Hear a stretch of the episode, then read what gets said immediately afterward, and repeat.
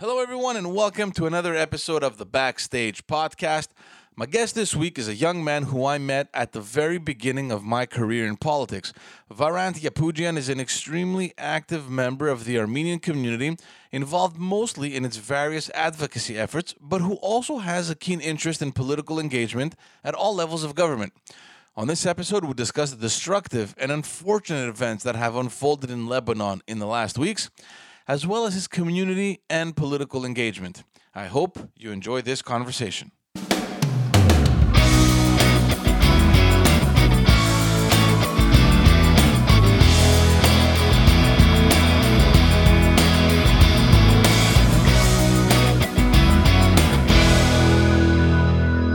So, how are you doing? Aside Good. from that, Good. I can't complain. Uh, health is good. Exercising a lot. Yeah, Um, good. that's it. Still member. Right now, I'm. Uh, it's been a year uh, member of the Armenian National Committee of Canada, which is the national board. You know, uh, the ANC has chapters. When we met, I, I was member of the Armenian National Committee of uh, Montreal. Actually, I was the president. So Yeah. it's been a year. Uh, since uh, 2008, I've been active in the Armenian National Committee of Montreal. But it's been a year I joined the, the national board. So as you know, we're a grassroots, you know, human rights uh, organization. We foster public awareness about the issues affecting the Armenian community in Canada and abroad. And we're kind of an advocacy group, of, you know, of matters uh, of the interest to the uh, Armenian Canadian community. We're kind of the link between the community and the uh, political bodies in uh, provincial, municipal, as well as federal level. That's right. Yeah. Yeah, so- we, we met a long time ago, man. Like we met almost at the beginning when I started working in politics uh, in 2007. Um. I can't remember which event it was at, but uh, Uh, It was a fundraising. I think that's when we met uh, Jerry, and you were his uh, responsable de bureau. And we came to one of your fundraisings. We met, uh, and since you know, uh, we've been always in contact. it's it's it's crazy to see how you know working in that kind of environment broadened up um, at least my horizons on what. Of course, I knew the the, the Armenian community. You know, you you you grow up in a in a in a city like Montreal that is so diverse. You know that there's other communities. You know, but you don't really know the level of their involvement, right? Um, and uh, I, I remember when I met with you. Um, and you explained just a little bit what you did. Obviously, like I said, we knew the the, the community at large, uh, but we did realize that, man, you guys have um, a strong and united community, especially with respect to the issues uh, around uh, everything Mhm. that, that that happened and is still happening in Armenia. Correct. I mean, the Armenian National Committee. It's been 50 years already in in action around the world. You know, when the genocide happens, Armenians have been dispersed everywhere. Initially, you know, Greece, France, Egypt. That's where people went. Some of them came directly uh, to uh, to the United States, and a big chunk went through the Syrian desert to Lebanon, and then at the beginning you know 105 years ago people were just surviving and then throughout the years they realized okay let's talk about the past let's talk what happened and that's when the whole movement started uh, at one point became the focus of the armenian national committee around the world to get recognition starting with one country then the other you know uh, in the same way one city one province etc so that was the movement just to first of all raise awareness so that you know this uh, tragedy tragedy just doesn't become part of history. It, it stays in uh, in active discussion in the political circles and then eventually uh, you know you got countries one after the other uh, recognizing the genocide canada did in uh, actually the, the the House of Commons recognized the Armenian genocide in 2004. Then, uh, during the Harper years in 2006, that uh, that became a kind of part of the government uh, policy. So, and since you know, obviously, as uh, Armenians as well, we have other you know um, other things that we would like to see. Uh, could it would it be a trade between Canada and uh, Armenia? um, uh, strengthening uh, the ties in certain areas, the also, you know, there's a Nagorno-Karabakh issue, which is a contested region between Armenia and Azerbaijan. Um, recently, we saw some skirmishes on the on the border, as you, you remember. They, you know, things are going as well around the world. So we're just kind of a watchdog, make sure that whatever happens in Armenia, and also whatever happens to the Armenian community in Canada, yeah. we're just trying to follow and make sure that uh, you know we react and also do some uh, some other work, self training and human rights. And we're not only focused on Armenians. You know, we we work a lot with the other. Um, other people who survived genocides like the Rwandans, the, the Jewish community, etc. So this is what the Armenian National Committee does. Um, and right now, the only focus uh, in the last uh, month was to make sure that what started between Armenia and Azerbaijan uh, in uh, actually uh, a few months ago doesn't escalate and become a regional war because if you look at it in in a way I don't want to get into analysis, but something is happening in Azerbaijan. Uh, you know, oil prices are dropping. There's less money coming in. It's a heavily oil dependent country. So just to get the people of Azerbaijan during a pandemic when the recession's coming, economic crisis, to deviate from that, they started this war. That's how we see it. And then on the other hand, you have Turkey, which is also, you know, playing an important role as we speak. And you know, a lot of things are happening for Turkey, and you know, they're they're looking into some of the Greek islands, close, uh, trying to do exploration. Um, you know we're just, just watching from abroad and saying we have to be careful what's happening you know also i don't know if we can talk a bit about uh, the region there uh, you know uh, turkey was uh, eventually going to be part of the uh, EU. That's what that was the plan 10, 15 years ago. Yeah, there's been uh, there's been ongoing discussions for years. Obviously, they have certain bilateral agreements. Um, you know, I, I honestly think that the the the you know, in the context of what's been happening the, the last years, I think that chapter is pretty much closed. you know, uh, the, the region is very fragile right now. Um, you know, Turkey, in my opinion, has opened up fronts all over the place to the point where, you know, even uh, high level analysts are wondering what exactly is the exactly. is going on there, right? I mean, they they came into Syria, so they've opened up that front with Russia. There's uh, there's conflict in the Eastern Mediterranean, so that has you know historically um, put them in conflict with Greece and Cyprus. Uh, Greece mm-hmm. has signed mm-hmm. uh, an agreement recently uh, to determine the economic zones with uh, Egypt and Italy, so that kind of frustrated Turkey as well. Yes. Um, there, there, there are um, there there are agreements between Israel, Cyprus, and Greece for pipelines. So obviously that goes through the territory as well, and Turkey thinks they have the rights to that as well. Mm-hmm. Um, you know, the, the, obviously the fronts against Armenia while partnering up with uh, Azerbaijan. I've been following that as well. Mm-hmm. It, it, there's just so many things happening, and you know, there, there, there was they came very close to uh, to getting into uh, an armed conflict there during the pandemic, where you had all these migrants uh, traveling through Turkey going into Greece, and they were disguised as refugees, but in reality, these guys were armed uh, civilians, right? Whether they were Syrian or Turkish or whatever they were, it's very doubtful to think that there, it, it, you know, it wasn't, um, uh, it, it wasn't pre-organized uh, attempt, right, to flood Europe with God knows what, right? So obviously Greece had to play a, a, key role in that, and thankfully they had the support of their European partners, which obviously it would be it would be crazy if they hadn't.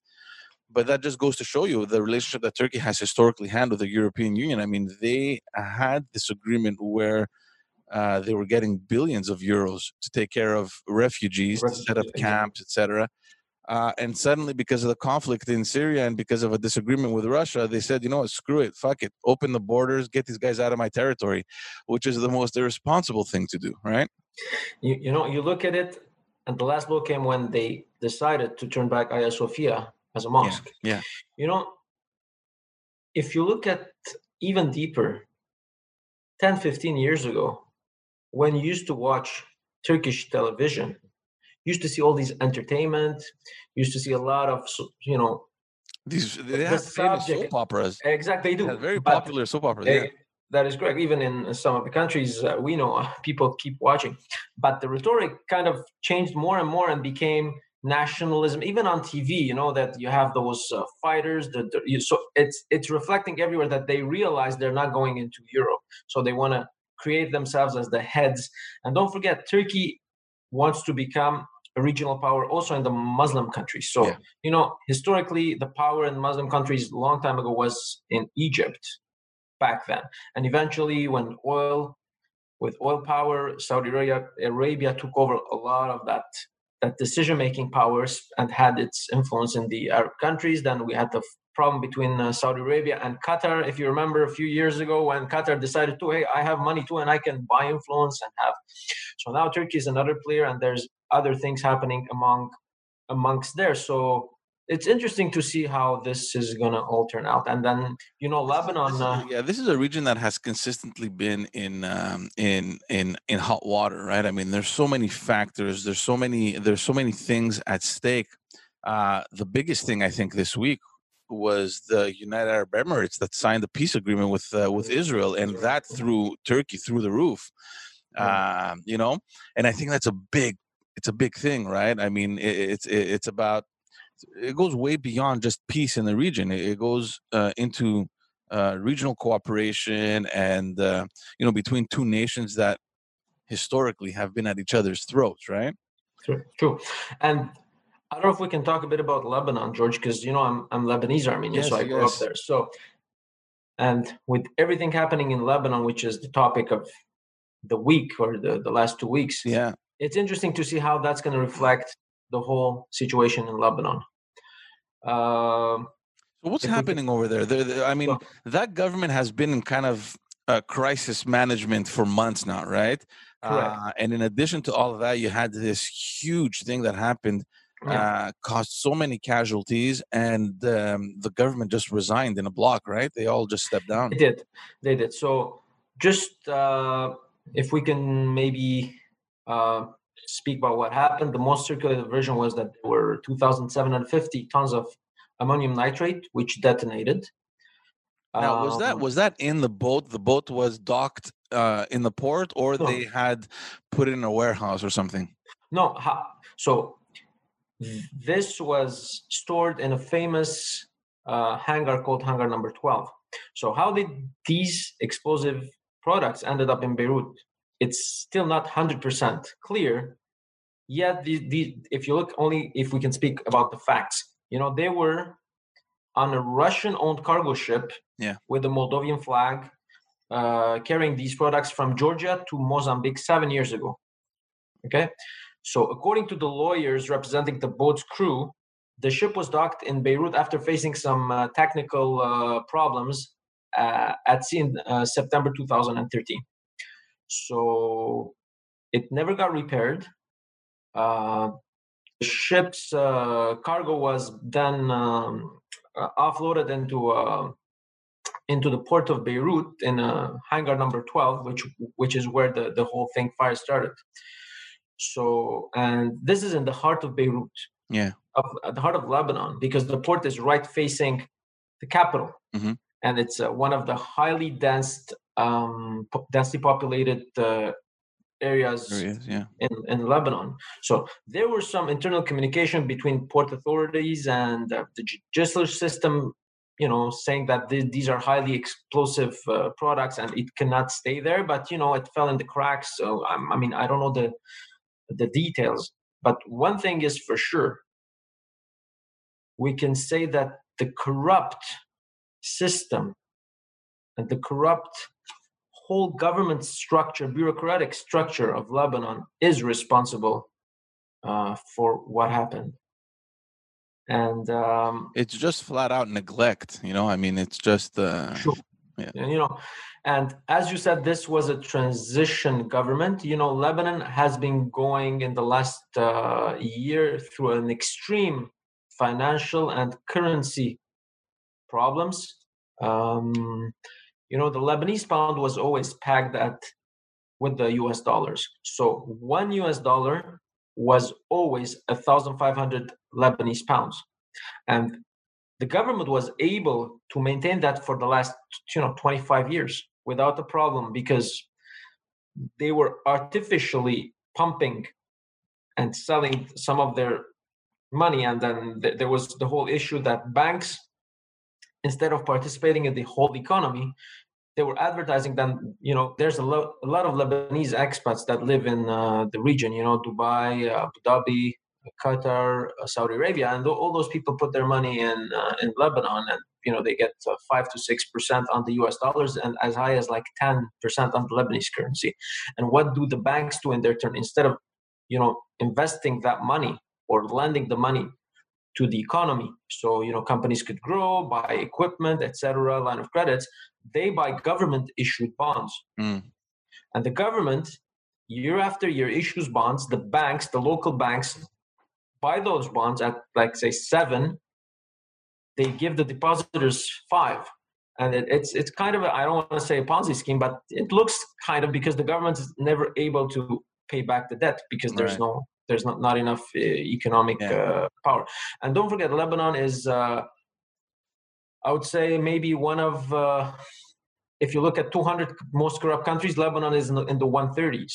Wow. And it's a very confessional country, uh, which means that corruption is spread and people work for the government. And the power starting from the presidency up to even small jobs is divided. So example if we hire 10 muslims in the port authorities we have to hire 10 christians. You know if we hire one guy here we have to you know it's funny i don't know if you you want to take a bit of the time to speak about uh, how lebanon is in, in terms of uh, history it's, it's, it's a pretty unique country mm-hmm. um, you know it was uh, when when the Ottoman Empire collapsed, Lebanon back then was the Greater Syria. It was part of Greater Syria. Was uh, under the French mandate. You know, the French and English took over some mandates, so the Lebanon was part of the French mandate. It was the it was kind of uh, the state of Lebanon in Greater Syria. This is in the 1920 and 1926. Lebanon split from Syria and became the name became um, Lebanese Republic still under the French mandate. And in 1946, Lebanon declared its independence. So back then, there, there was more more of more Christians living in the country. So they decided uh, to get the, the, the the parliament in a certain way. Like for every six Christians, you get five of uh, five Muslims. But then there was this Taif Accord in the 90s, and then since there's 128 seats in the government, which is an odd, even number. Normally, yeah. governments are sometimes odd, yeah. but it's, yeah. it's an even number, and it's half Christian, half Muslim. So basically, in terms of rankings, the most most seats are owned by uh, are held by the Christian Catholic Maronite, Maronites, which probably you know. Then you have the Sunnis and the Shiis, the second. You have the Greek Orthodox. You have the Greek Catholics, Druze, Armenians, Alawites, Protestants. So every seat is predetermined. So at the end of the day, you're going to end up in the parliament always 34 Sunnis, uh, sorry, 34 Maronites, 27 uh, Shias, 27 Muslims, 14 Greek Orthodox. But, is that is that still reflective? Is that still reflective with the no, population? No, it's not. It's not. Uh, it's been maybe over 50 years. I don't know the number that there hasn't been any uh, any uh, census to to determine what's. But that is, is very, believed. That, that is a very questionable democracy. It is. it is. I mean, it, it is. It, it is believed that probably I don't know uh, more than sixty-five uh, percent probably are Muslim right now. Yeah. Nevertheless, um, the president of the country, the president of the republic, is always a, a Christian Maronite. The prime minister is always a Sunni Muslim. The speaker of the house is always a, a Shiite, and and uh, uh, the executive body it's kind of uh, equally held by the president and the prime minister. You know, it's not a presidential system. It used to be more, but they took over some. The, the, the president, after the Ataif, you know, relinquished some of its powers, and so now it's uh, the, the the government is headed by the prime minister and the president, kind of together. Yeah. Yes, yeah. It, it is weird. Yeah.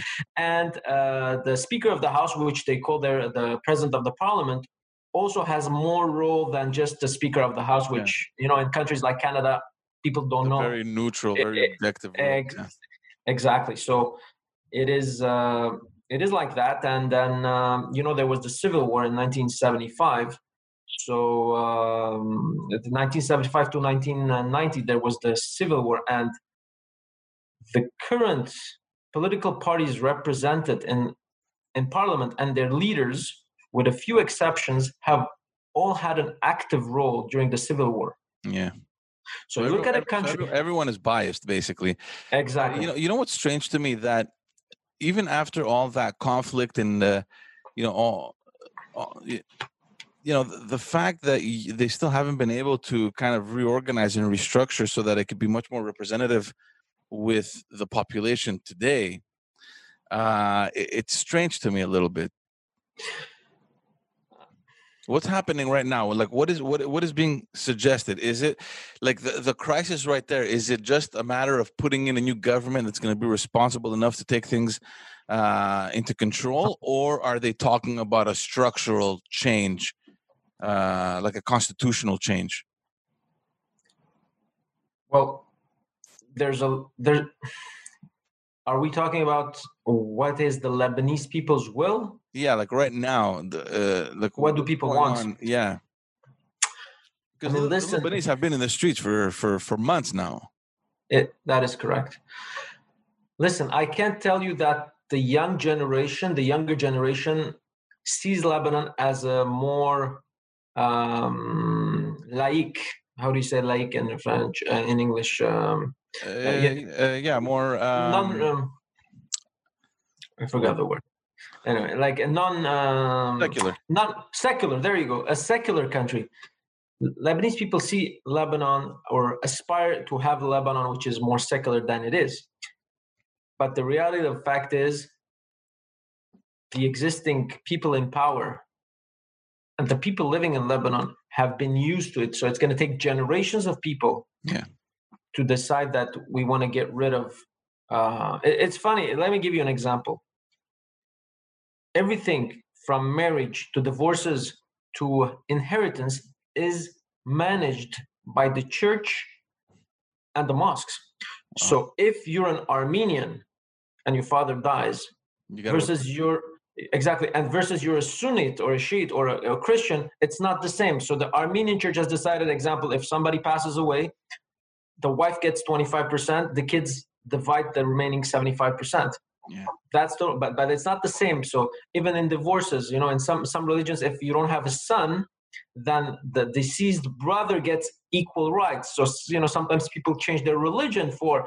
Wow. So everything is managed. Imagine it's, it's it's not like you cannot just go to the court and divorce. You have to go to the court, which is held by the the, the church. That is crazy. It's it's especially especially considering how easy things are over here, where you pick up the phone, literally, you call a government service, and it things are done within mm-hmm. minutes, mm-hmm. right? Uh, I can't I can't even imagine what things must be like to get your your, your stuff in order.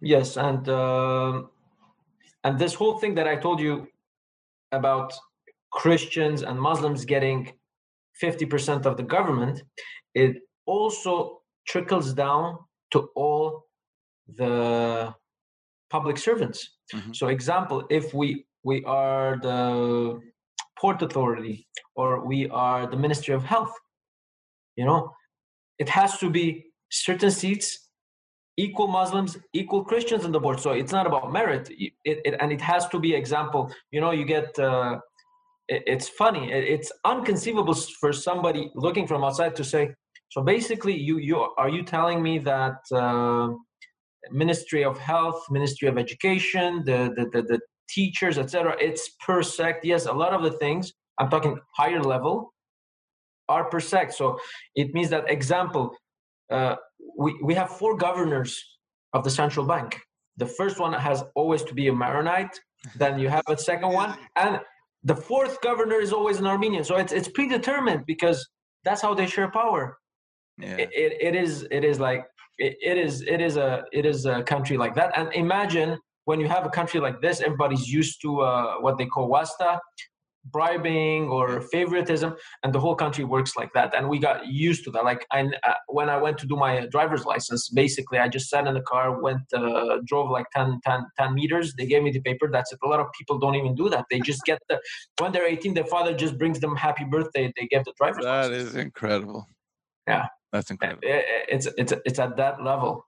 Um, so you, you still have family there? You still have friends? Has anyone been affected by what's going on right now, especially with that blast? Yes. Uh, yeah. We we I, I still have family uh, there. We have our house, my grandmother's house. My grandmother's house was uh, kind of uh, all the, the glasses and the doors were shattered, but luckily nobody lives there. I have two aunts that uh, have been uh, um, damaged and they had to do some repairs. So my uncle's taking care of them. Yeah. Um, so that's it. Yeah, a lot of a lot of friends. I'm still in contact. Uh, many many people would like to leave Lebanon.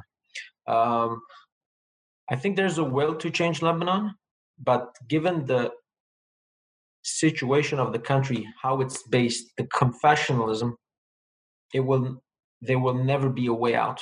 Mm-hmm. That's what I think. And even if uh, President Macron went there, uh, you remember the, it was he went there just to show solidarity with the people. I'm not sure how the political class is welcoming that more because you know everybody, everybody, everybody wants a piece of piece of the cake, and that yeah. that's how it, it, it it's always been. So what's going to happen now? There's forced elections. They uh, they're they're, they're the the government resigned, so. Uh, to be honest with you, they're to do uh, elections. Uh, I don't know the date. I'm not sure if anything's to change um, in the structure. Mind you, there's still to be 50% of the parliament Muslim, 50% Christian. Yeah, yeah. So that cannot change unless they change the constitution. Right. So regardless how you flip it, you're still to end up right with the same people. Uh, you know, money flows uh, like getting money to vote is a very common thing in Lebanon. So they give, so you go, you vote, you go, you get your hundred bucks. Paid, yeah. Very, very common. You know, uh, people opening their uh, their bags, giving hundred dollars for it's very. But, uh, but, at the end of the day, it doesn't really change anything because there's uh, there's a predetermined number of seats.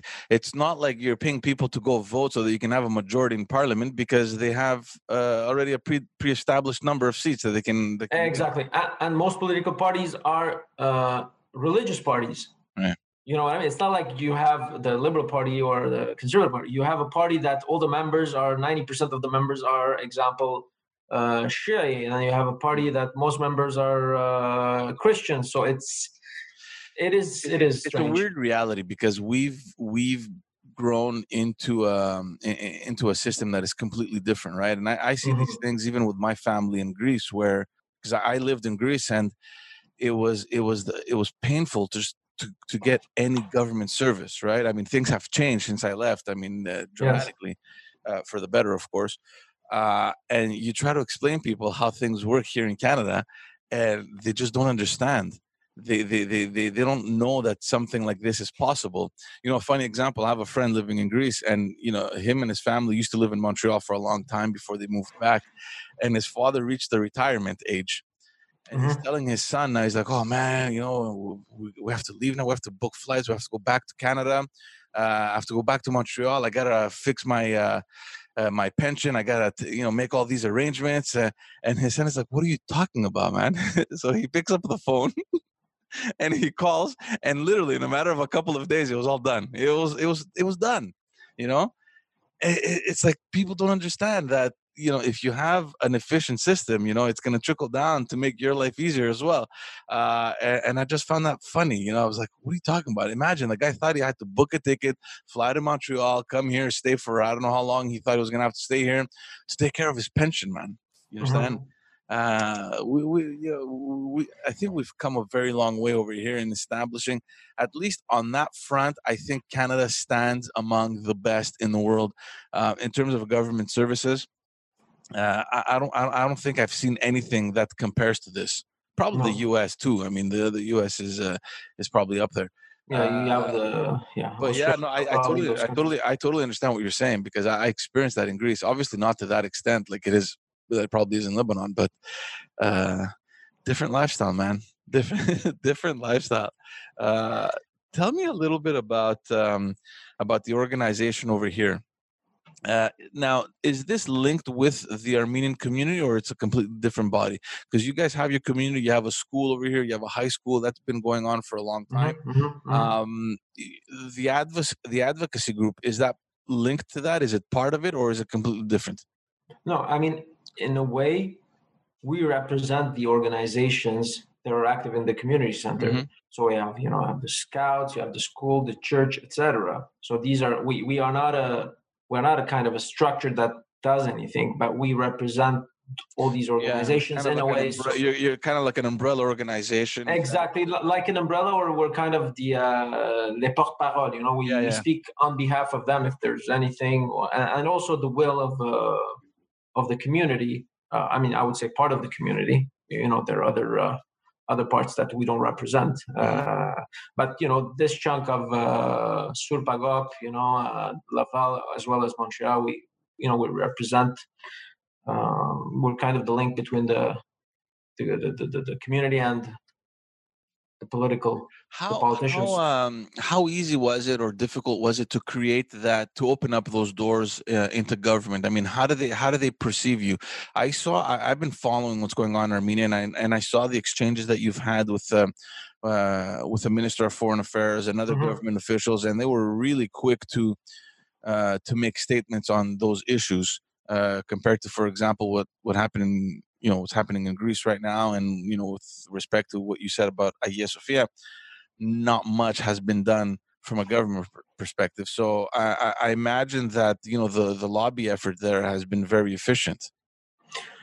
I mean, we've uh, we worked with them. Uh, we have our executive director as well. He's a he's a kind of registered lo- lobbyist, if I would say. But we we are just uh, grassroots people. We we do this because we believe in the cause, and then uh, you know we uh, we help people. We uh, during elections we're there helping. We support. We have a list of people we support during elections. We we ask the we ask the Armenian community to vote for those candidates that are that we believe are friends of uh, the Armenian community. Mm-hmm. And based on that, you know, we just create links year after year. And then uh, when we need them in such an important matter, which I might say it's also a fact that that's what was happening.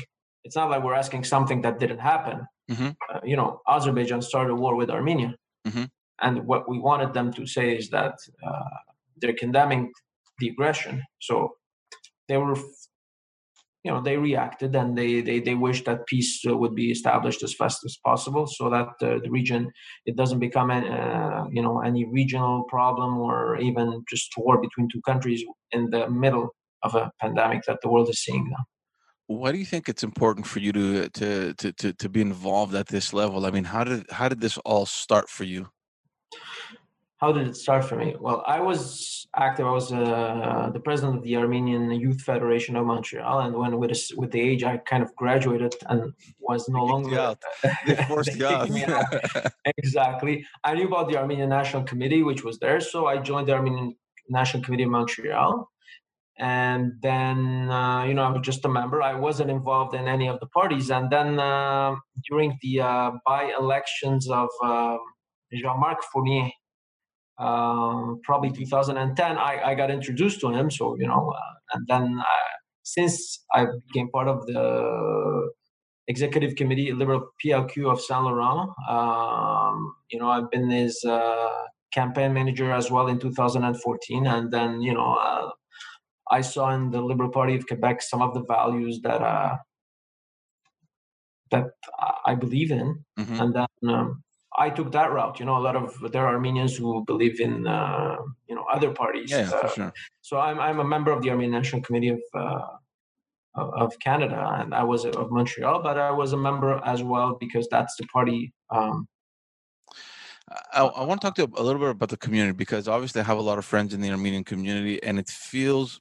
uh, you know, similar to the Greek community, but I would say even more so uh, with respect to the Armenian community. They're much more attached to um, to the community, uh, to their um, uh, to their belonging. Uh, for example, you know, to, to to to their heritage and all that. I feel like there's a much stronger bond with Armenia, with your language. Uh, um, and this is not this is not to to downplay anything else from any other no. community, but I I just feel that there's a much stronger bond um, within the, the Armenian community.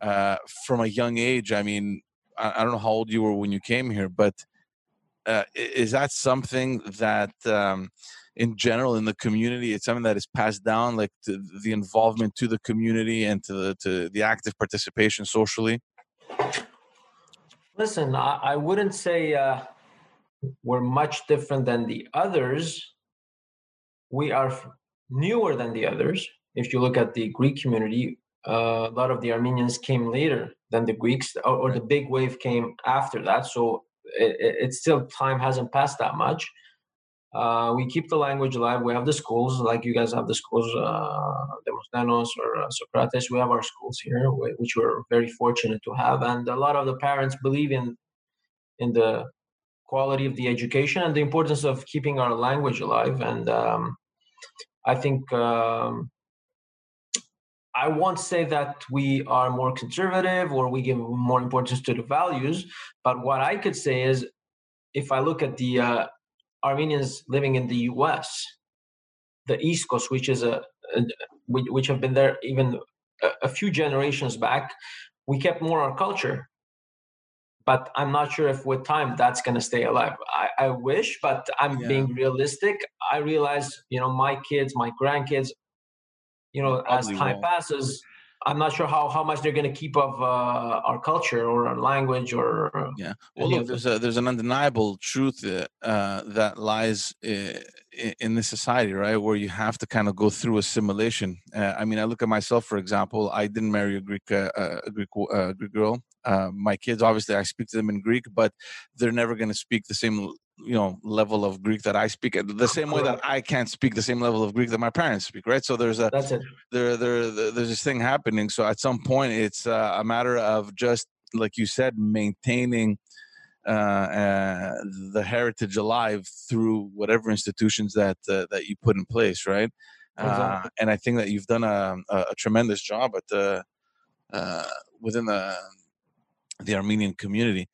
You know the question that i always had and not only with with the Armenian community, but even with the with the Greek community, is to what extent have we kind of secluded ourselves from Quebec society because of the fact that we're we're you know we're raised so much into our little bubble right? Uh, you know you're to go to the greek school and then you know there's the churches and there's the activities and everything that you do you're pretty much surrounded uh, by people that are like you, right? That believe uh, the same things that you believe in, that have the same uh, traditions, the same culture. Uh, and, and, that to me was always a question. I realized that when I went into high school because you guys have a high school, you've had a high school for a long time. The Greek okay. community only got, you know, their high school permits like maybe a couple years ago. So after grade six, I mean, we all went to, you know, regular French high schools. Uh, and that's where we were exposed to other to other kids you know of different mm-hmm. cultures and you know different languages and different backgrounds and it was a little bit of a shock you know like culturally for i, I at least for me i don't know mm-hmm, about the other mm-hmm. people but and uh i always wondered you know what if we had that high school as well and we went on eh, living our lives well into our uh you know teens you know our young adult years living in that bubble i mean and that's where I always think about you guys where and that's why I say like you are much more like there's a you're much more attached together because you have all this um time uh and there's this longevity in uh in in your journey right uh so i mean for me like I said, it was a little bit of a culture shock to to to go into this environment, but at the same mm. time. I I enjoyed it because it kind of opened up these doors right that didn't exist before right? Like it was like this exit from this bubble that we were living in and mm-hmm. kind of finally understood what's out there. Um, and i'm just wondering in your case since you guys go well into to high school how is it afterwards when you go into CEGEP or university? I mean yeah i mean uh, I can't say for myself because I didn't do it here, uh, but my wife did, and then uh, I don't know. I can't tell you how it is uh, to to leave that bubble and go directly. I mean, I'm I believe more as time passes more, the bubble is going to be smaller and smaller because our kids are going to get more exposed. But uh, you're well, talking into it, it depends though. It depends because again, the structure that you have put in place won't change, right? The the the No, journey but that your wife went through, like from elementary all the way until the end of high school, is still going to remain, right? The only difference is that, uh, But, but it's not only the school, George. yeah, it's the Look at it this way. Look at it this way. Your father have only Greek friends? Yeah, You don't have only Greek Exactly, friends. So, exactly. so as as we're growing, yes, we are going through the same school. I believe I see it that way. But right now, I have I don't have only Armenian friends. So I have French Canadian friends. You know, other other. Yeah. So my kid is going to be exposed from an earlier age to those people and their kids. So he will be maybe um not living in the bubble because we've lived in a bubble yes and i i lived in i grew up in a bubble Mhm. uh, and then yes it was but i don't think i don't think at this point that uh, uh, my son's living in a bubble because he's being exposed to the f- uh, and, and you know what you, you said the f- quebecois you didn't say canadian You- i, I realized you said the the bubble and then outside the bubble was quebec not canada yeah, because we're in Quebec society, right? Okay, I mean, yeah. but, uh, but I was just thinking if you were referring to uh, Quebec as in French or Quebec as the whole society, because you know we, we got this recent thing that uh, Montreal is becoming very anglophone. And is, it, is that is that a fact though? you I'm know not, what? sure, I'm not so sure of that. I think I think the French language is still very much alive. Yes, it uh, is. in Montreal, especially in the workplace, and that I think has been demonstrated. Mm. Um, Okay, but you know what? What it, I'm going to tell you something that it's really when I when I speak to Quebecois people, I, I, this is how I present them about the whole cultural issue. I tell them, I know successful, educated, perfectly French-speaking people that are not Quebecois that do not know what is bye bye who is marie-pierre morin. Yeah, yeah, you know? So we live in a so i'm always debating whether the language is more important for the are we focusing on the language itself or are we focusing about the culture? Yeah. you know and that's the that, that's the main thing. Yes I, i'm not i think uh, you know i think there are a lot of jobs. And i mean i've been hired to do jobs where um, english was more important. I can't i can't tell you that. Yeah i mean i've had jobs where english in quebec where english was more important than french. Mhm. You know and Yeah, obviously it depends What- on the job, and if it has to deal with, you know, for example, relations with the rest of Canada or the U.S., or if you're doing business outside of Canada, exactly obviously, obviously French is almost non-existent at that point, right? I mean, Eh. nobody nobody speaks French outside of exactly Quebec, France, and some other countries. Um, but I, you know, just to get back to what you're saying about the culture and the language, I think it's both. And you know, a lot of people when you know when we were growing up, you know, it was like the Bill 101, and everyone, the, the, it was so polarized, right? Eh, but the more I grew up, I realized how lucky we are to actually have that. Because I mean, look at you, look at your kids. They're going to get the chance to speak a language that they wouldn't have uh, had the opportunity to to learn anywhere else in this world. I mean, look at the percentage of French speaking people in North America. It's so small, and the majority of that is Quebec, right? So I can understand the need to protect that. I think we should be course. protecting it. Um, uh, you know, I, I just don't understand the craziness every time there's something that comes out in the media about, uh, you know, the English language being more prominent or the French. It, you know, at the end of the day, to me, it doesn't really matter because you're living in a in a context where whether you like it or not, if you don't speak French, uh, whether it's a good thing or not, you know, if you don't speak French, I think you're disadvantaged here Oh, and I have a lot of friends, and I have a lot of friends that are still, you know, they still either they fall into that clause there where they can send their kids to English Mhm, school. mhm. And I ask them all the time, I go, "Why are you sending your kid to English? You know, why? They're going to learn English no matter what, no matter what. They're going to learn English. So why not send your kid to? They're going to be. It's a fact. If you're going to stay in Quebec, you're disadvantaged if you don't speak French. Absolutely. Listen, George, uh, I'm always surprised that this debate exists because English is my fourth language. So and we're having this conversation in English. So I, I was born in Lebanon to an Armenian family. So basically, the first language I was taught was Armenian. Then I went to kindergarten, and then uh, high school, uh, Elementary school, yeah. elementary, etc. And I was o- only introduced to English as a language and, and that system at grade six. So till then, everything math, physics, and chemistry, it's all in French. Armenian is the language of it's our mother tongue, so we keep it alive.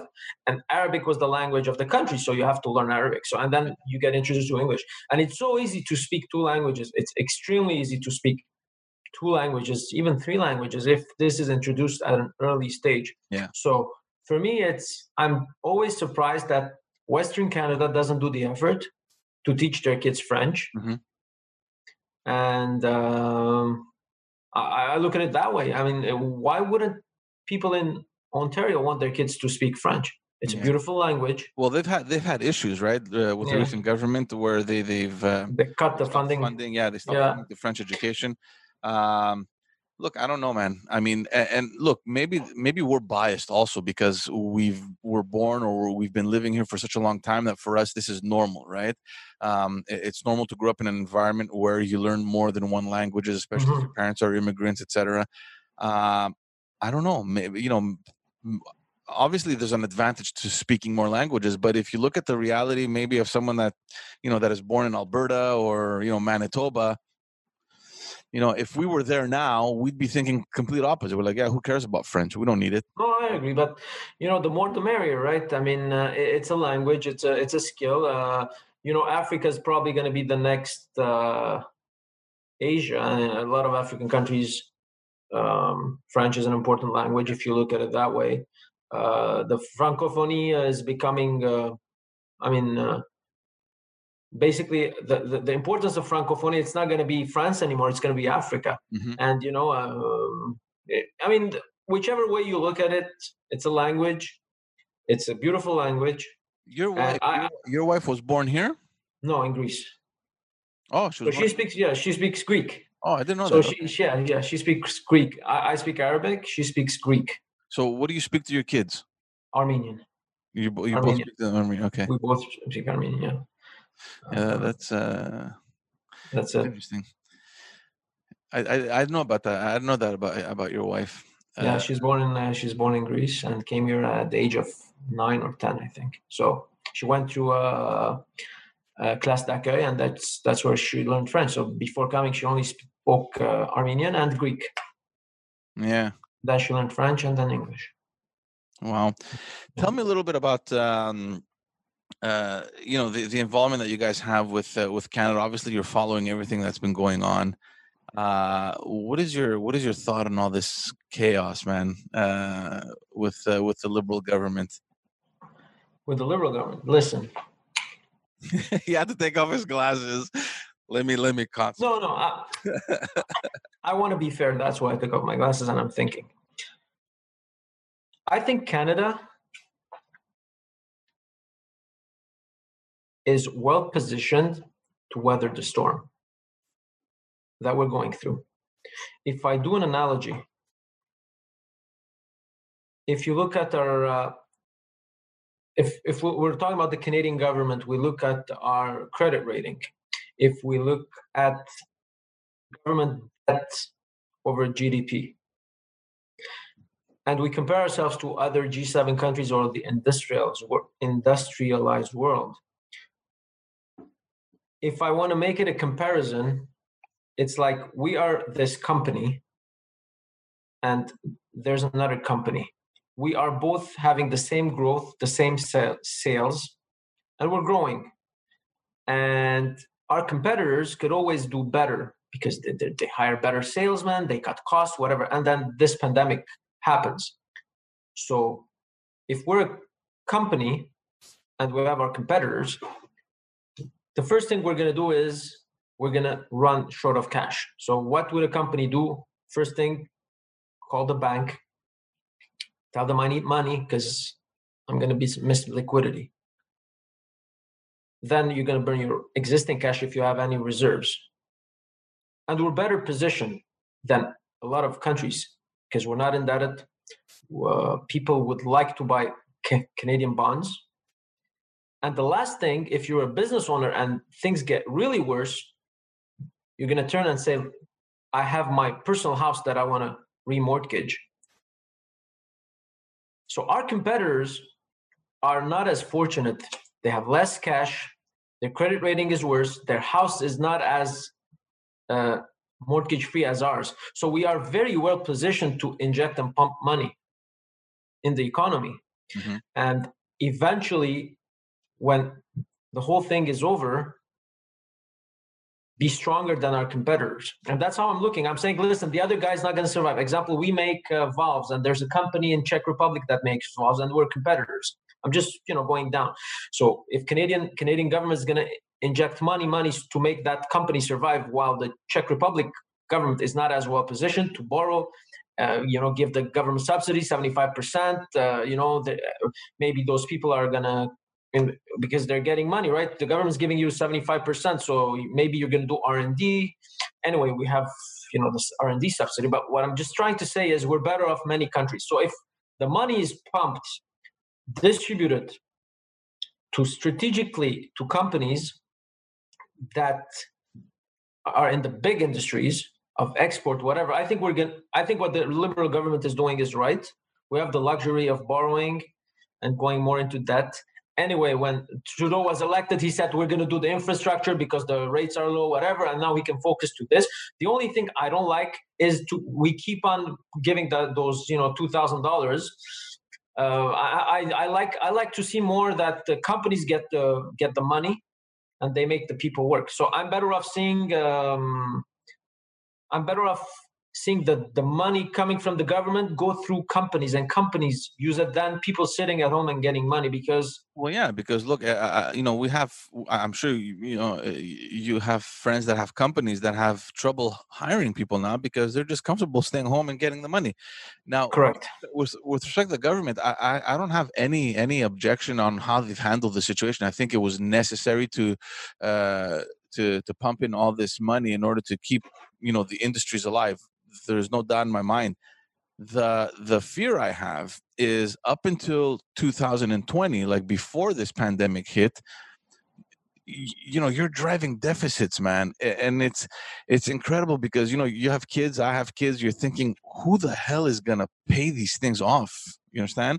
I mean we're nearing what now? 300 billion in deficit yes like it's it's ridiculous. We're we're like we're we're we're nearly a trillion dollar in debt. But you know whatever. Let let's forget about the debt for example, because the country has always had debt. But the point is that as long as you as long as you're not running deficits and paying uh, uh, service to the debt, I mean to some extent it's fine. You know you're slowly paying it off, but running a deficit. I mean, how long do you think it'll be sustainable for for Canada to maintain their their credit rate with uh, with an accumulation of uh, of deficits like this? Like at some point, aren't they going to hit a wall? Uh, I mean, listen, we don't know what's going to happen to oil. We're not sure if immigration is going to continue. More people are going to come. We're not sure if uh, you know uh, we're going to get foreign money coming in and all these uh, condos being bought for the coming years in the high rises. Um, I mean, they're betting on it. I, I, mean, I'm I'm I'm not a very uh, I'm kind of I am conservative conservative in some ways, uh, but then I believe you know we're not just uh, digging holes and closing them up just to make people work. As long as we're injecting the money uh, in the right way. Um, I think we should be fine. I think we should be fine because at the end of the day, we're keeping those jobs. And when this is over, if other countries are not going to be able to maintain it we're going to end up getting all the other jobs. I mean, I'm, I don't want to say we're competing against the others, but that's that's today's reality, right? Like uh, EDC, BDC, Investissement Quebec, their whole aim is to create wealth in the country. You know, uh, they, they, their mission is to make sure that Canada exports, uh, Quebec export. Exp, you know, that's that's their mission. They're not like banks. You know, the traditional banks are there just to make money. So these guys are the, through the government. Uh, they're just trying to make sure that uh, you know um, Canadian companies foster, and then uh, I think at this point we need to we need to do that. Um, again, I say I don't like that people get money sitting at home. Yes, for that period, you know, uh, people who work in restaurants, people weren't going out, so it was the thing to do. but then at the end of the day we have to encourage people to go, go back to the workplace i don't know how that's going to happen um, it, it's very tricky i think you know this whole pandemic uh, brought us into this uh, into the into this situation where obviously it's unprecedented uh, you want things to to work as they were before. You want that normalcy to come back, but at the same time, you're concerned on what kind of health impacts that will have on the population, right? Uh, the re- uh, obviously, I have a lot of restaurateur friends. They've taken a huge hit. A lot of them have closed, and you know, you have you know, you have the city of Montreal saying, "Oh, come on, guys, come back downtown," doing all these things to to uh, to draw attention back to downtown. But at the same time, you have all these measures that have to be respected. I I don't go out. Why? Why the hell would I go out? Why would I put listen, my family at risk? We we don't either. Um, I mean, we we I've never been to a restaurant. I mean, other than takeouts, and uh, I've never been to a restaurant since the pandemic. I haven't sat in a restaurant. Yeah. I will go maybe in a uh, in a month because we're we're invited to this uh, uh, engagement party, but that, yeah. that's it. It's going to be our first outing as a couple. Yeah. Uh, you know, we go to friends, we sit in the backyards. We, you know, it's a circle that you know moves around. That we keep it tight. Uh, but listen, Montreal is going to be a big issue. You know, I don't know what's going to happen. Um, being the mayor of Montreal, it's not an easy job. You know, it's not. Uh, it's not uh, smiles and uh, you know, it's a tough job and uh, takes it takes now I, am I'm, I'm being biased here, but it, it takes a Denis Coderre and, and a team like that to, you know, uh, you know, it, George, I mean, I, let me tell you something. I, I, I, I'm a guy who respects a lot of politicians. I have a huge respect for politicians, especially politicians in Canada. Mm-hmm. You know, I'm not talking about Lebanon because these people are corrupt. They're only about their money. You know, my wife worked for uh, two very important. I, I was at the number two and number three of uh, Montreal. So she, she was the uh, political uh, attaché of uh, Pierre Desrochers and then uh, Harout Chitilian. Yeah, and these people I, I, knew through my wife. They used to work, man. The, uh, Denis Coderre and, and, and, his team used to work a lot. I'm not saying working is enough, but they were competent, mm-hmm. you know. And then um, they had this big dream for Montreal. Uh, they did well.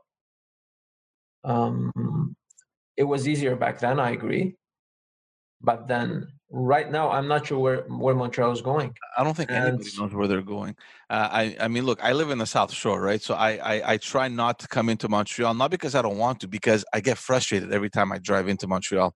And, you know, I've had a couple of municipal uh, uh, elected officials on, on the podcast, and there's never a clear answer on what's happening, right? Depending on where they are on the spectrum.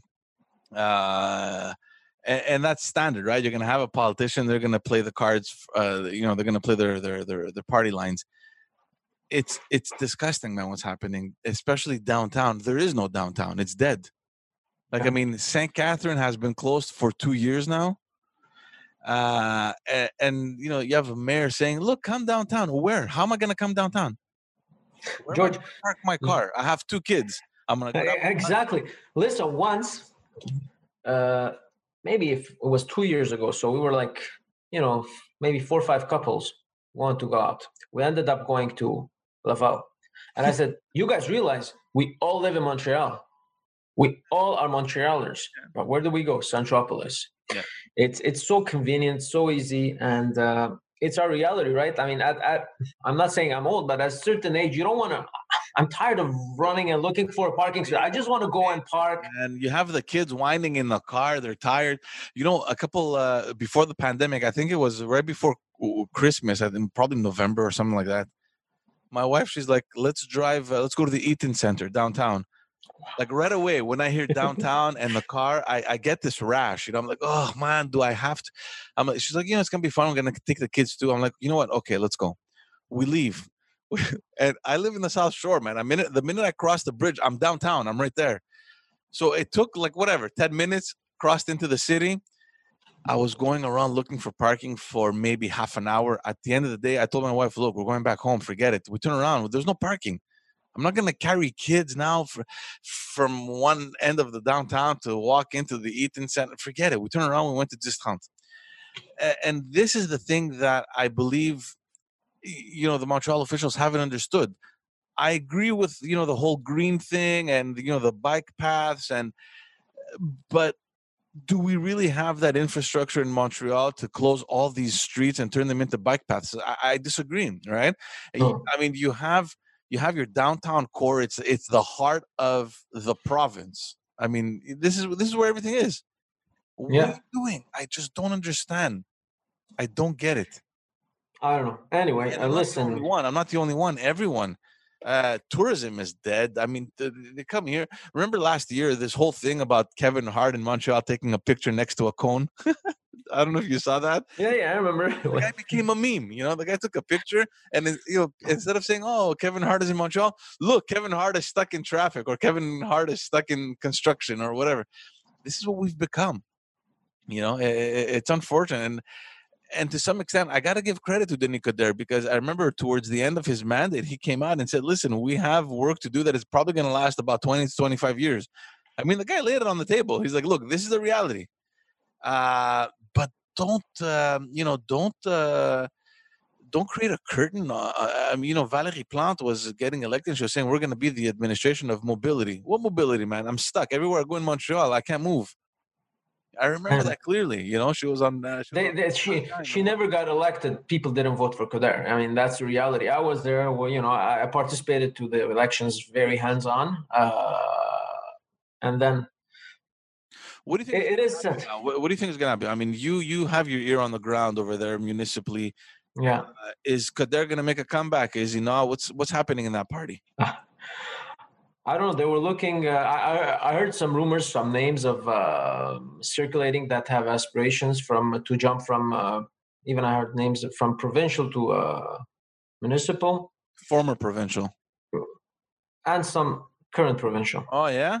Yeah, So like I, I heard a name.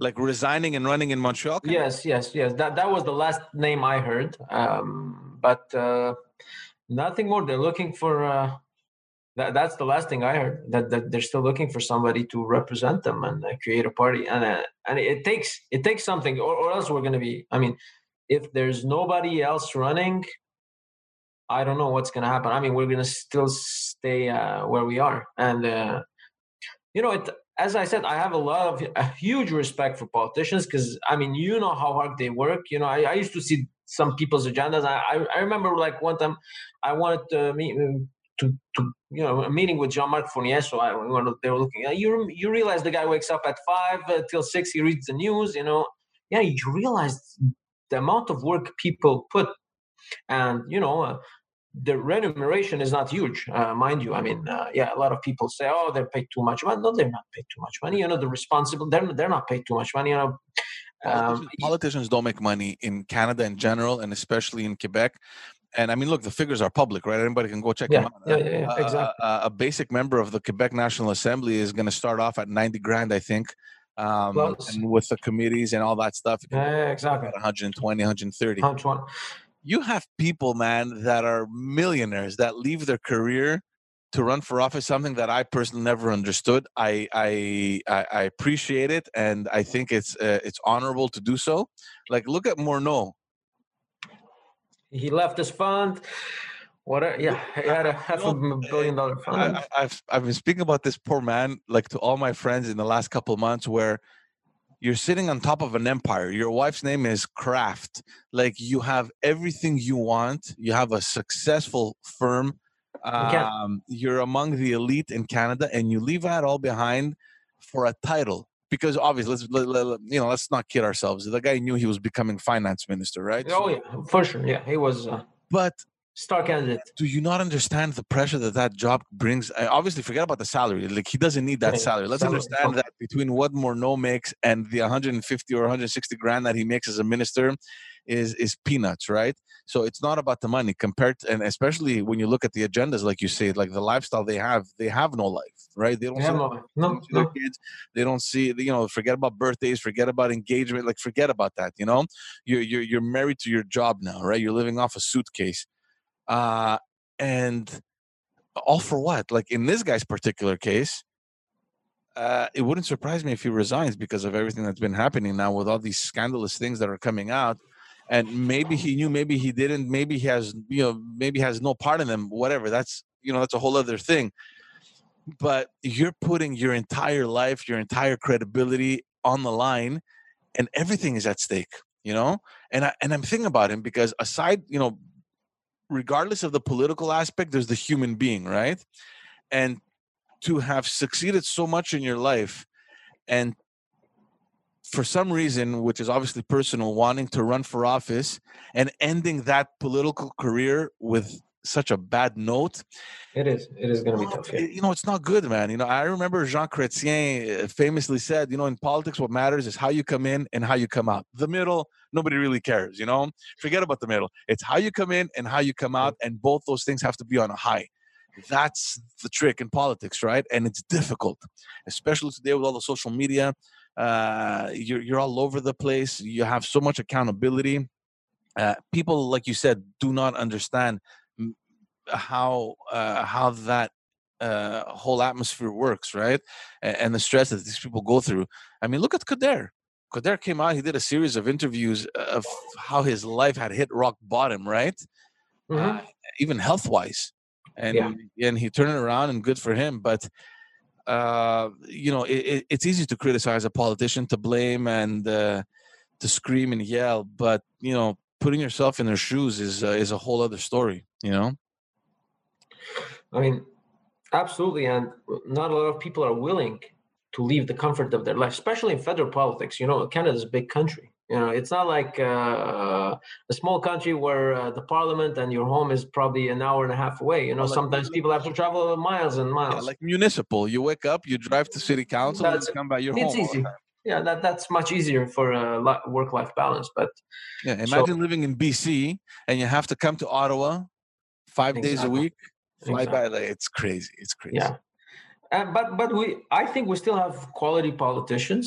Mm-hmm. i'm not saying most but you compare to you know you look at the politicians you still say we have quality politicians. I, I really like uh, i have like it's it's a hobby and i like i respect a lot of the politicians you know uh, even if i don't agree with them but they're you know like uh, people like amir khadir you know like I respect the guy so much, although I don't agree. You, you know, there are some politicians that you look at them and you say, "Wow, this guy, you know, he was a doctor. He left because he believed in the cause.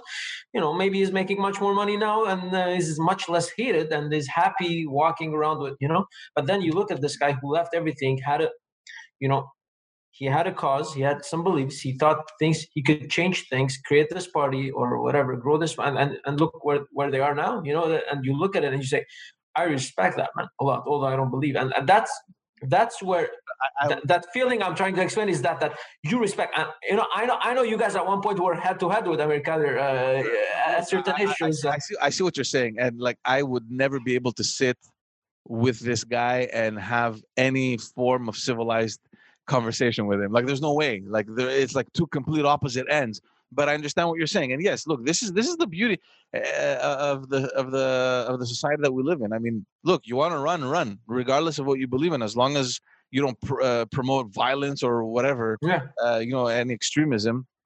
Uh, but uh, in, in, you know, in recent years, you know, there there's been a rise in populism, and to the point where it just nothing makes sense anymore. No, but you agree. I mean, and, and I, am just putting Amir Khadir and versus all the new new guys in that party now. Yeah. You or Oh yeah, like no, somebody totally, a huge respect. Like alone. he was totally alone. I get it. Yeah, I mean, uh Gilles Duceppe, Gilles Duceppe. You know, I, am I'm, I'm, yeah. yeah. you know, it's it's completely. But you know, you respect the guy. Uh, you know, you admire as a person. You don't agree with his beliefs. So you have this caliber of uh, politicians that you know.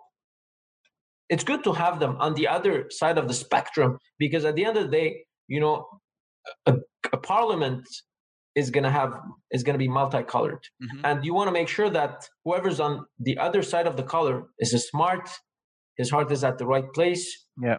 You know we don't have the truth. There's no absolute truth. So sometimes we need to get their opinions so you want smart people even even, even in the opposite side as as a citizen. Mm-hmm. if i'm a liberal or a conservative or ndp or whatever I'm, i am i want my quote unquote opponent to also have the best of its people representing because none of these parties hold the truth.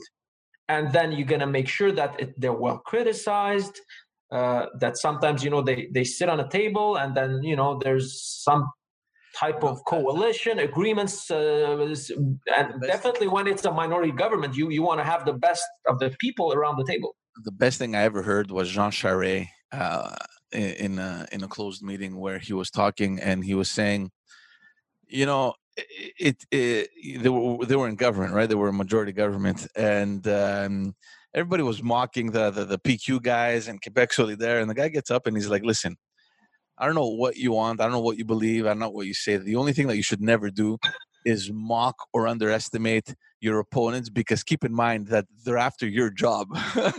you know what I mean? They're after your job. So forget about that, man. That that you know you got to leave that out of the door uh, this is a man that I, I completely respected and his values and just the way he uh, he he saw uh, political engagement, right? Uh, just enormous respect for the people that were running under his banner, mm-hmm. under his uh, his leadership, and also the people that were against him. Uh, it, it's crazy, right? Because I mean, you have countries in the world where they're, they're at each other's throats you've seen those you've seen those fights in parliament in india and in china? Yeah. that doesn't happen no, no. Happen. exactly. Listen and um, you you look at it now let's bring back to some when do you think the elections are going to happen? It, it would have been it, would have been happening soon if not the pandemic. Yes. This is this is the funny thing uh, and i actually tweeted about this back in April, I was having a conversation with one of my friends, and uh, and and this is for everyone to, to understand how quickly things can shift in politics. It's such a such a um, uh, a, a, a never changing environment, right? Mm-hmm. Uh, this is back in April. My friend is like really conservative, hates the liberals, hates Justin Trudeau, and uh, and I was telling him, and, and very often I like to kind of bug him, right? I'm like, listen, man. If I were working in Justin's cabinet, the first thing that I'd be thinking about right now is launching a campaign in uh, in the fall. I mean, it would be my the the numbers were spectacular. They had Absolutely. managed the pandemic, you know, relatively well. Uh, you know, the conservatives have no leader. They're, you know, just mathematically, you know, their leader comes in at the end of August. So you drop the hammer in September. There, you, you you catch them off guard. It was like in my head, I'm explaining to and the NDP doesn't have cash. Yeah, they're, they're, yeah. Everybody, everyone is paralyzed. Uh-huh. And and in my head, it's like this awesome strategy, you know, that is that is unfolding. I'm like, I'm guaranteed guaranteed there's someone in that in, in that cabinet that has suggested or is probably even planning it. Not not not two months later, the complete opposite is happening, right? It's like forget about an election now. I mean, how are you to run an election? Everyone everyone is attacking you. I mean, what a plunge these guys took within a matter of maybe a month and a half to two months with all these things happening. You know, we charity, uh, you know, his family being involved, and uh, it's just does it matter, George? Stuff that is does it matter? Th- th- does it really matter to the common Canadian? The common Canadian. I'm not saying the guy who's reading the news. I'm just saying the family that is uh, one of them maybe is on getting the two thousand dollars. Maybe you you know does it really matter at this point? You're look. This is the thing. Your everyday Canadian has no idea what's happening. I mean, you know, and, and this is the difficulty that I have often uh, because we see things differently, right? We see things from a different perspective because we know how things kind of work and we're interested and we follow, we read the news and we listen to the radio every day. Uh, your average Canadian has no clue who the prime minister is, probably. Maybe not. He's a very popular prime minister, but uh, I don't know, the minister of finance or, you know, your average person, and this is not only in Canada, this is anywhere. They're not they're not aware of what's going on. They're not aware of what platform you have when the campaign comes out. Nobody reads elect, uh, you know election platforms anymore. Nobody does that. So everyone goes with the trends, right? And this is what Justin Trudeau has successfully done. He's popular. He's a popular guy. I mean, his team has done a very good job in making him very likable. Because obviously, that's also the person that he is. I know him personally. He's a very charismatic, very yes, lovable person. I assume you know him personally because you guys were in the same riding. Exactly. So you uh, work together, yeah. Him and we work with his team, and I, I, I know a lot of his entourage, and uh, but at the same time, I, I can't really blame the conservatives for for banging out all these things. I mean, they're obviously doing their job, They and are. to some extent, whether you like Justin or not, whether you're liberal or not, you're gonna start asking questions. I mean, forget about the management for the pandemic. We all agree that they did what they had to do, and good for you. But um, taking advantage of this pandemic to hand out, you know, hundreds of millions of dollars to to to these organizations or to these companies that have been backed by your ministers or like it's all these weird things that raise so much suspicion and so many questions um you know, there- Is there- it enough? Is it enough to make Justin Trudeau fall? I don't think so. At this point, if tomorrow there are elections, who's gonna care that Margaret Trudeau made three hundred twenty thousand you know, dollars personally, something? personally my personal opinion is that i don't care she's a private individual and and i've even said on this podcast she can do whatever she wants i have absolutely no problem that his mother and his brother got paid for whatever speaking i don't care i don't care I, I see the conflict of interest, but I, I, I'm saying the voter. Yeah. The voter is gonna say, well it "How depends many? Are we lucky? Are, are are we lucky to be in Canada during the pandemic? for sure 100% Ho- We're extremely lucky, right? Mhm. And most Canadians feel extremely lucky that they are in Canada during this pandemic. Yeah, but and that would be but that would be the link with justin trudeau there's a link between that and people are going to vote i think if there's an election today and even if peter mackay is going to be the you know and he seems to be he seems to be leading in everything right uh, especially uh, how much money how much money he raised i think it tw- twice or more I'm than hearing O'Toole. that. I'm hearing that Erin O'Toole is in the in the lead. But anyway, we'll see. Eh, eh, in the, but oh I, I- just checked ho- ho- who's raising how much so i, I saw that uh, anyway um, i think there, there's not enough of negative stuff especially that uh, people don't care if the government's borrowing for the future of their grandkids. Nobody's doing the math. How am i going to pay for that? You know it's not your it's not your credit card. You don't care. And you know what? And right now there's not a budget to balance. We could still borrow you know if in two years or a year and a half then you're going to say okay uh, you know even the even the liberal government is going to say we have to go back to reducing our well, uh, they said they said they deficit, were gonna, but, they said uh, they were going to do that by 2015, which they didn't. Uh, 2019, sorry. okay uh, which they which they obviously didn't. But it's it's what you're saying is true, and it's all about perception, right? Uh, Mhm. But at the same time, it comes down to strategy, and where it counts the most is Ontario and Quebec. Uh, and uh, if the Conservatives pick it up in Quebec, and you know how judgmental we are in Quebec, right? Uh, I mean, it it could work. I mean, I understand that people probably don't care or don't uh, uh, you know don't look at these things or maybe don't even know about them or hear about them uh, but the but who's going to take you think the, the conservatives going to get or the uh, uh, is going to go higher or the ndp I, I know not the ndp not the ndp not the ndp but I have a feeling the bloc is going to bring up their their vote in Quebec. yes Um, I, I don't know if the conservatives are going to make any gains. Um, I don't know, but the bloc, man, you know, Yves François Blanchet is, is an exceptional person, and I got to know yes. uh, from the time that he was in Quebec City. He did well, man. He did well in the last campaign. He's an eloquent man uh, very uh, charismatic super talented. And uh, look, the, the truth is that he's the one that holds the balance of power in Ottawa. He can Mhm. he can he can make this government fall anytime he wants. Mhm. Um, but across, I mean, look at look, you look at the numbers, right? You look at the polls, and in April, Justin was just pff, way ahead of everyone because you know the pandemic and you know the in, in situations of crisis, people are always going to look up to the government, right? So that's where he was doing well. You look at it now. Uh, some polls have him neck and neck with uh, with uh, with the conservatives, and they don't even have a leader yet. So, it, it I, I I you know I thought that for sure September October we're going into an election. I'm not so sure he's gonna he's gonna do that now. Hey, can we hold an election you think Why not? Yeah pandemic, you mean? yeah They're, they're they're doing it in the states. I don't know how they're doing it, but Donald Trump doesn't seem to want to accept the the voter uh, the voting mail.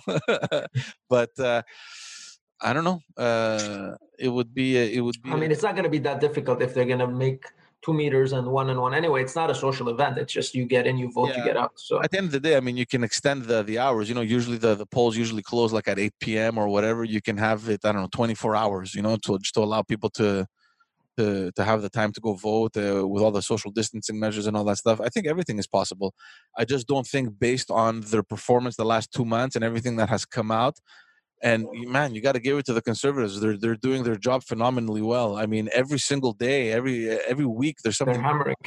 Yesterday, I was reading with this, um, Steven Guilbeault that yeah. he was being paid as because there's this firm, uh, this investment firm that he's that he was consulting with, and yeah. paid.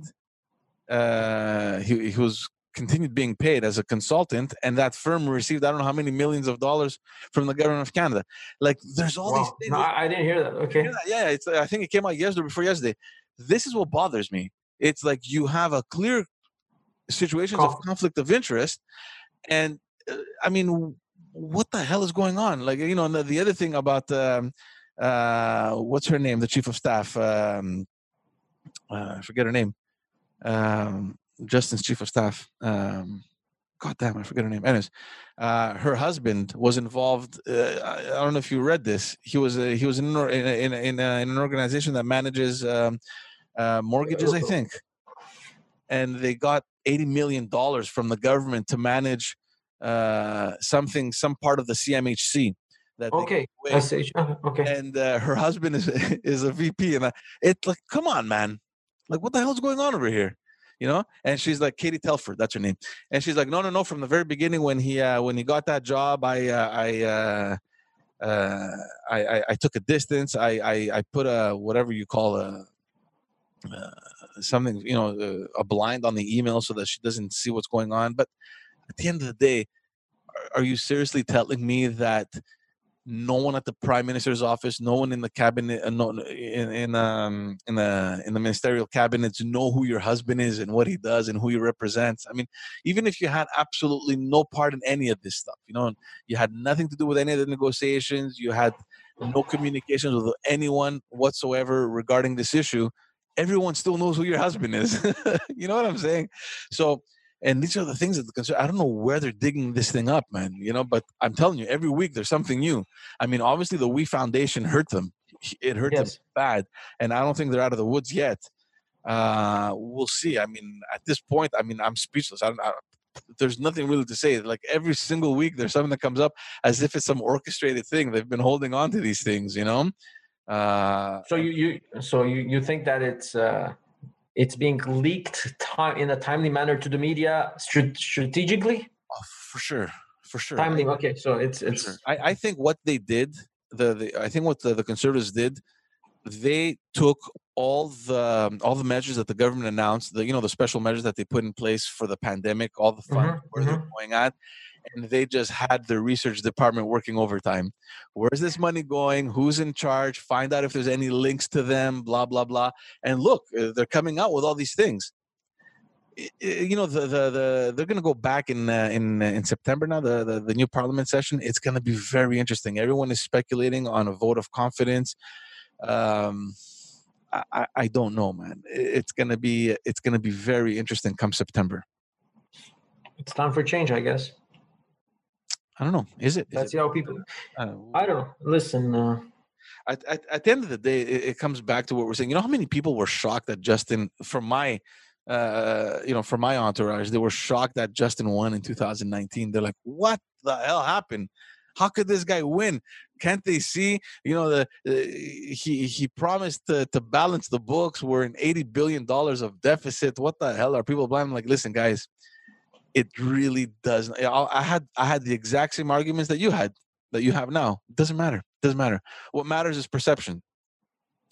What matters is how beautiful he is and how lovable he is and how charismatic he is and uh, you know the, the, the large crowds and it, it's all about image, man. In politics, sometimes you know, and the, the content. Yes, it's there, but very few people actually pay attention to it. And I got to understand that from our elections. I mean, I, I was involved for, for whatever over eleven years you know, we had how many campaigns? 2007, 2008, 12, 14, and eight, five campaigns, man. You know how many people actually spoke to me about our platform? Minimal. Minimal. Nobody cares. Nobody cares. You just have to have it so that the media reads it they argue it, and then that's it. The, the people.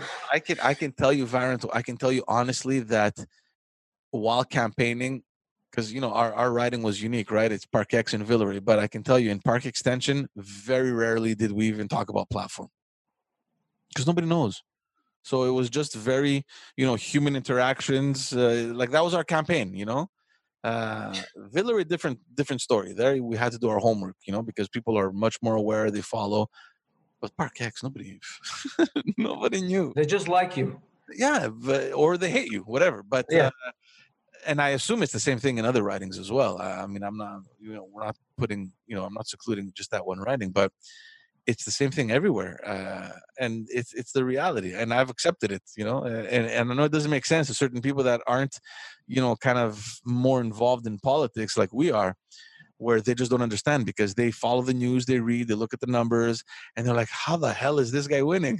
and I'm like, "Because it doesn't matter, you know, the stuff that you're looking at doesn't matter." I don't know, man. Uh, let's end this, man. Um, what are you guys working on right now? Uh, what is the the Armenian National uh, Council doing, and uh, what are you focusing on?